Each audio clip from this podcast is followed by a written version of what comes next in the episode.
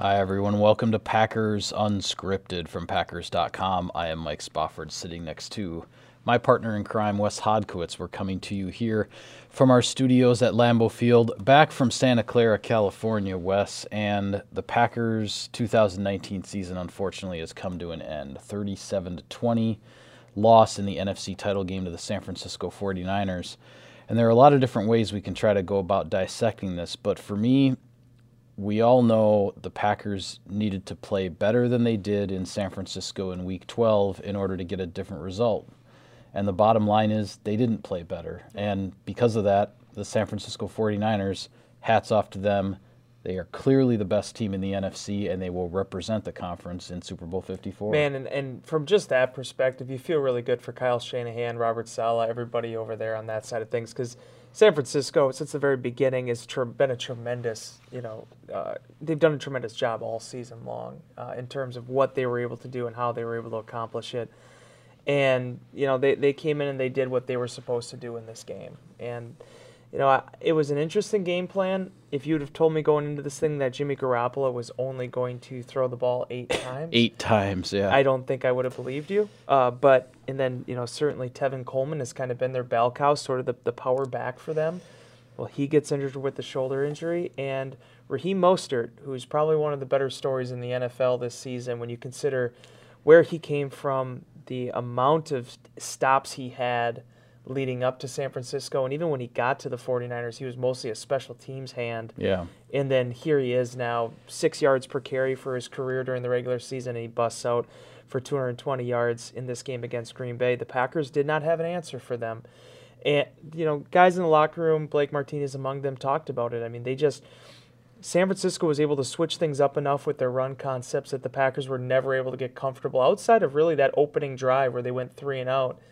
Beyond that, San Francisco was able to move the ball at will, and when you give up that amount of rushing yards, 285 rushing yards, yeah, it's just it's it's that's a big uphill battle to climb. Yeah, it was a combination of two things in the first half in which the Packers fell behind 27 to nothing. It was the inability to stop the run with Mostert doing the vast majority of that damage, and then the Packers making mistakes on offense. You look at Mostert, I believe he's been released, cut like a half dozen times yeah, in his times. career. He ends up with the 220 yards and four touchdowns. He becomes the first player in NFL history with 200 plus yards and four rushing touchdowns in a playoff game. The 220 yards is the second most rushing yards in a playoff game by an individual, behind only Eric Dickerson, who, of course, is in the Hall of Fame. And on the Packers side of things, you know, whether you're talking about penalties or sacks or a fumbled snap when it's looking like you're going to get on the board at 17 to nothing. Now, I mean, you know, you can say, hey, that, you know, if the Packers get it to 17 7 there, maybe it's a different game. Yeah, maybe it is, but maybe it isn't if you can't stop the run because um, what San Francisco was doing in this game on the ground, as you said, the Packers just didn't have an answer for it. And when uh, I sort of described it in Insider Inbox as I was writing in the wee hours of the morning on the plane coming back, when it's third and eight and a simple handoff goes 36 yards for a touchdown, you kind of go, "Uh oh," yeah. because that's not that's not how that's supposed to happen. And it looked way too easy for the 49ers, and it just kind of stayed easy through the bulk of the ball game. Well, and the Packers had shifted to their dime there, and they'd run mostly base up until that point. And for the most part, the Packers, I actually think, have defended the run all right on draw plays with their dime scheme this year. Yeah. That wasn't one of them. No. And Mostert was able to get through. I wrote about it in our game notes. Six of their 10 longest plays went through Raheem Mostert. And he, you know, it was a 36 yard carry. That was his big gain, the touchdown. But other than that, it was just consistently being able to move the chains and have explosive plays when they needed them. The, the thing that's tough for Green Bay in a game like this is that you, you pointed it out. I mean, offensively, they, they just shot themselves in the foot too much in the first half. Yep. Second half, they actually turned it up a little bit. You saw Davante Adams get going. I thought they were playing a little bit more free. Jimmy Graham had a big catch. Certainly, Aaron Jones didn't have a bevy of opportunities, but I thought played pretty well with the ones he did receive. But defensively, they could never get the stop or the takeaway that they needed believe it was five games this year where San Francisco and Jimmy Garoppolo did not have a turnover and two of those were against Green Bay. So you can have some of those missed opportunities, you can miss some tackles, but if you give up the ball and you're not able to force it and get gashed for those explosive plays, it's it's a very difficult battle to be able to to wage against a team like San Francisco. You and I discussed this about you go back to that Lions game at Ford Field, Mike. You it was an up and down game for Green Bay. They rallied late. When you get to the postseason and you're against a team like the 49ers, who are as good and as disciplined in so many different aspects of the game, they're just not going to afford you those opportunities to yeah. claw yourself back into it. And the result was what it was. Well, you knew when the Packers were down 2 nothing in the turnover category at halftime and facing such a big deficit, it was going to take a turnover or two to really turn the tide in this game. But, you know, turnovers come by either most of the time sack fumbles on the quarterback or interceptions. And if you're not making the quarterback throw the ball, you're not going to be able to get those turnovers. And the 49ers just controlled things at the line of scrimmage. They uh, um, they just they, they look dominant. And and I'll I'll say this too.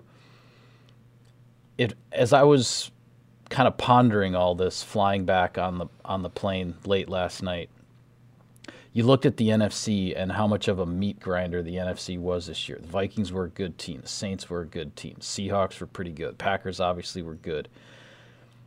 But all the rest of those teams were still kind of just grinding along in the playoffs. The 49ers found another level. Yeah, they right. dominated Minnesota. They dominated the Green Bay Packers.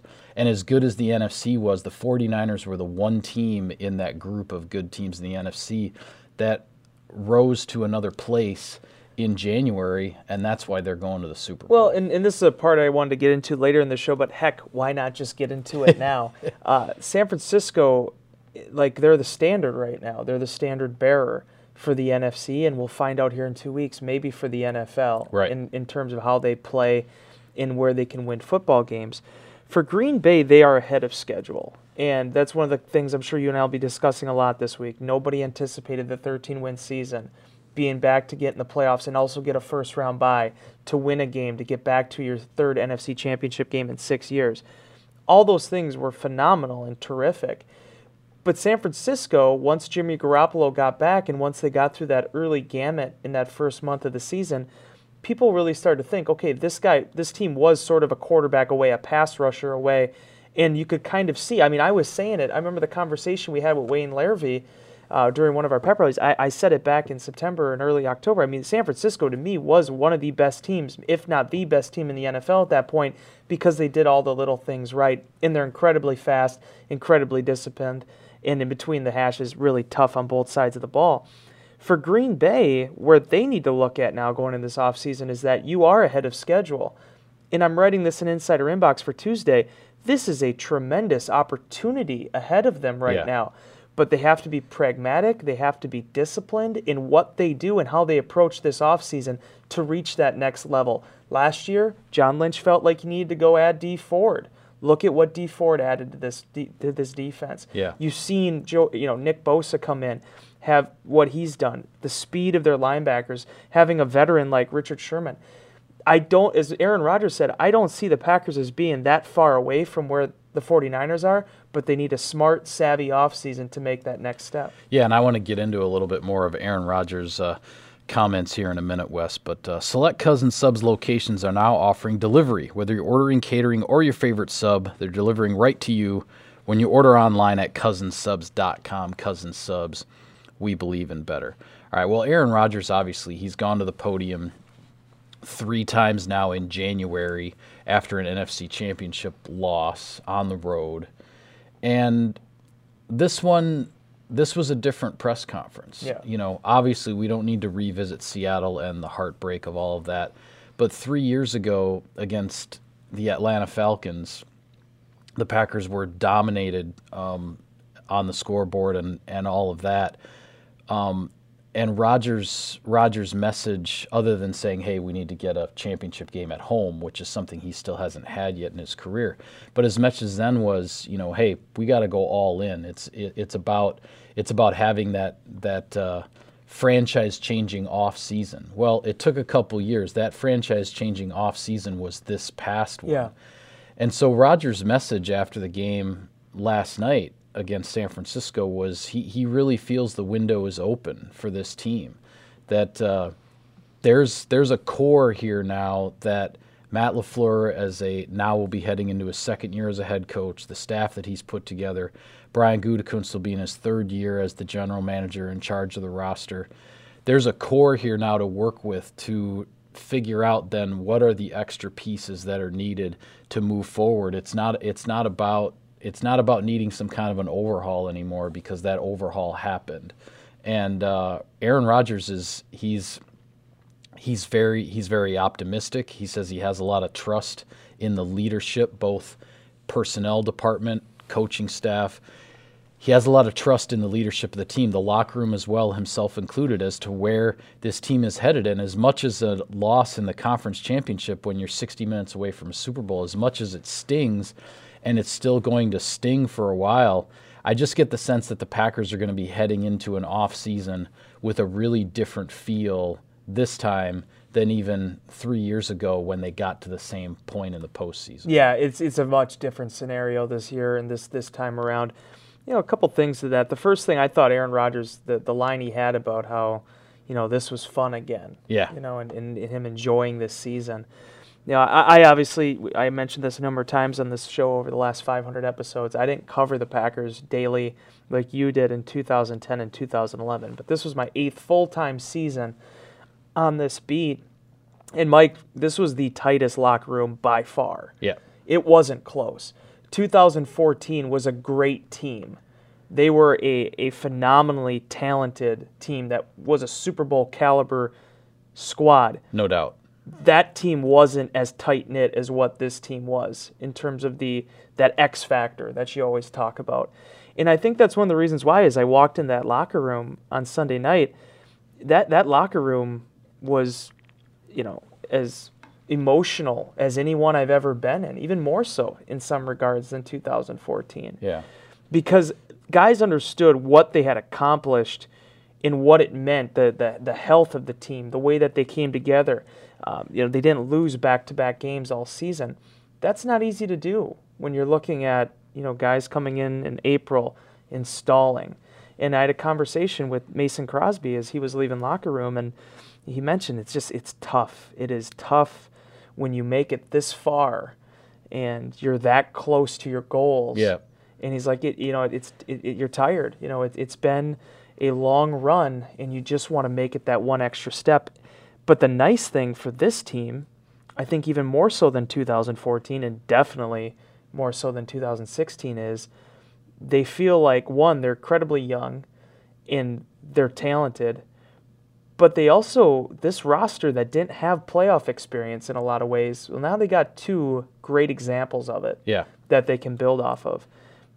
But it needs a productive, healthy offseason. They need to take the principles that they've instilled this past year under Matt LaFleur and they need to be able to find that path offensively to finding the efficiency they look like, defensively finding more consistency in special teams, finding the playmakers that they need to make a difference there because in so many ways they were exceptional, but in so many ways you also saw what it's going to take to be that San Francisco 49ers type Super Bowl contender. Yeah, and I like what you said about the locker room in terms of the the closeness and the the tight knit feeling of it because I would agree. It's been a long time since I've been in a Packers locker room that felt this tight. And I will say 2010, the Super Bowl championship year, obviously, that was a very tight locker room, but it was different because it was a closeness that was fostered by circumstance and adversity because you know Nick Barnett goes down, mm-hmm. Jermichael Finley goes down, Mark Tauscher goes down. All these starters were getting injured, and these other guys have to step in. And it was like the team just kept getting cl- growing closer and closer because of those circumstances and what it had to deal with. This team, I think you would agree with me. This team felt like it was pretty close before it even stepped on the field Yeah. in Chicago on that Thursday night in week one. There was something about the vibe in the locker room.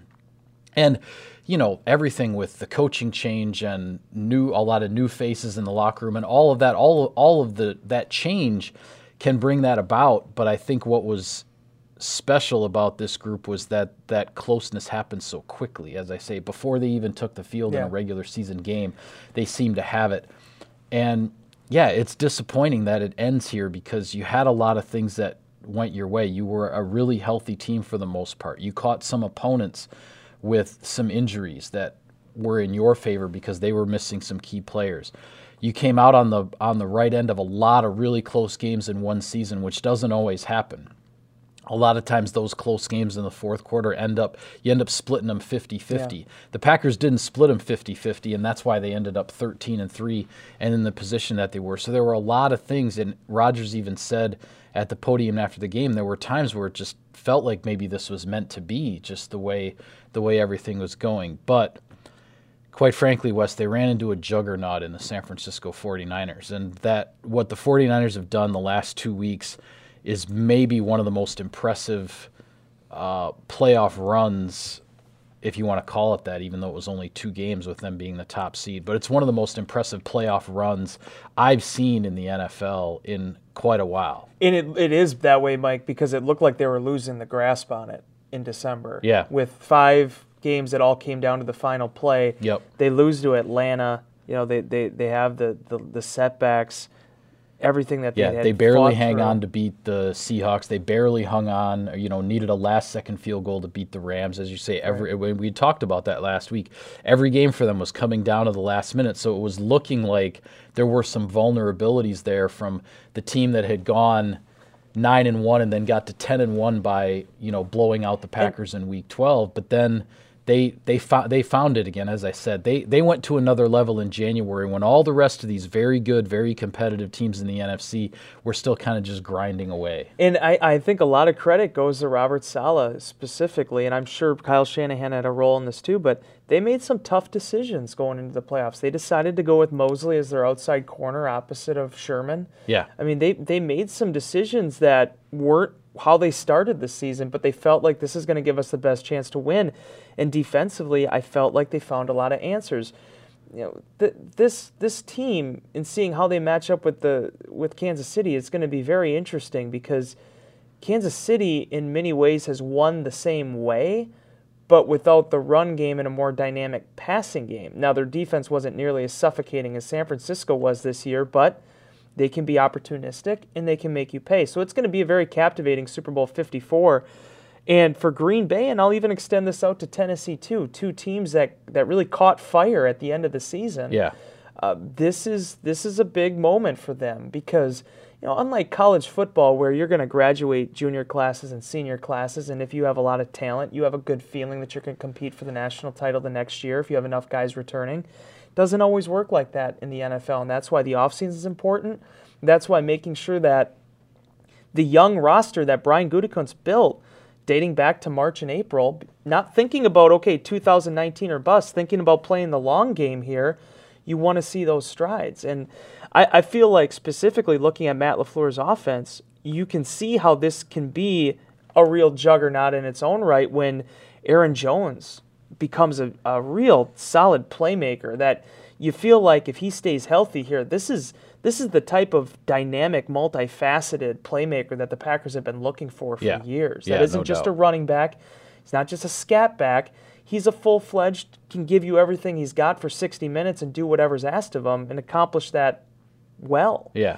Uh, Davante Adams is at the peak of his powers. You saw a guy like Allen Lazard step in. Elgton Jenkins looks like the type of left guard that you could stick in there for the next 10 years if you need right. to do it. Right. And defensively, the pieces that were added, Za'Darius and Preston Smith, both 26, 27 years old at this point, Adrian Amos. There's a lot of things to be excited about right now for Green Bay with what they did find. Can you go back? You're not going to be able to make four high profile signings again. Yeah, you can't. Yeah, you're not going to be able to go out and spend a second year in a row in free Yeah. agency like the uh, like the Packers did this past year. It doesn't work that way. But you still, we know Brian Gutekunst is going to be active. He's Yep. proven. He's shown in his time as GM when he said when he took over, we're going to be involved in every conversation. We're going to explore every avenue to improve the team. He has stood by his word, and not just in the offseason, but during the season as well. And those are the things Rodgers talked about when you're picking up guys like Tyler Ervin, mm-hmm. Jared Veldheer, BJ Goodson, these other role player type of guys that have experience in the NFL that can step in and help you out.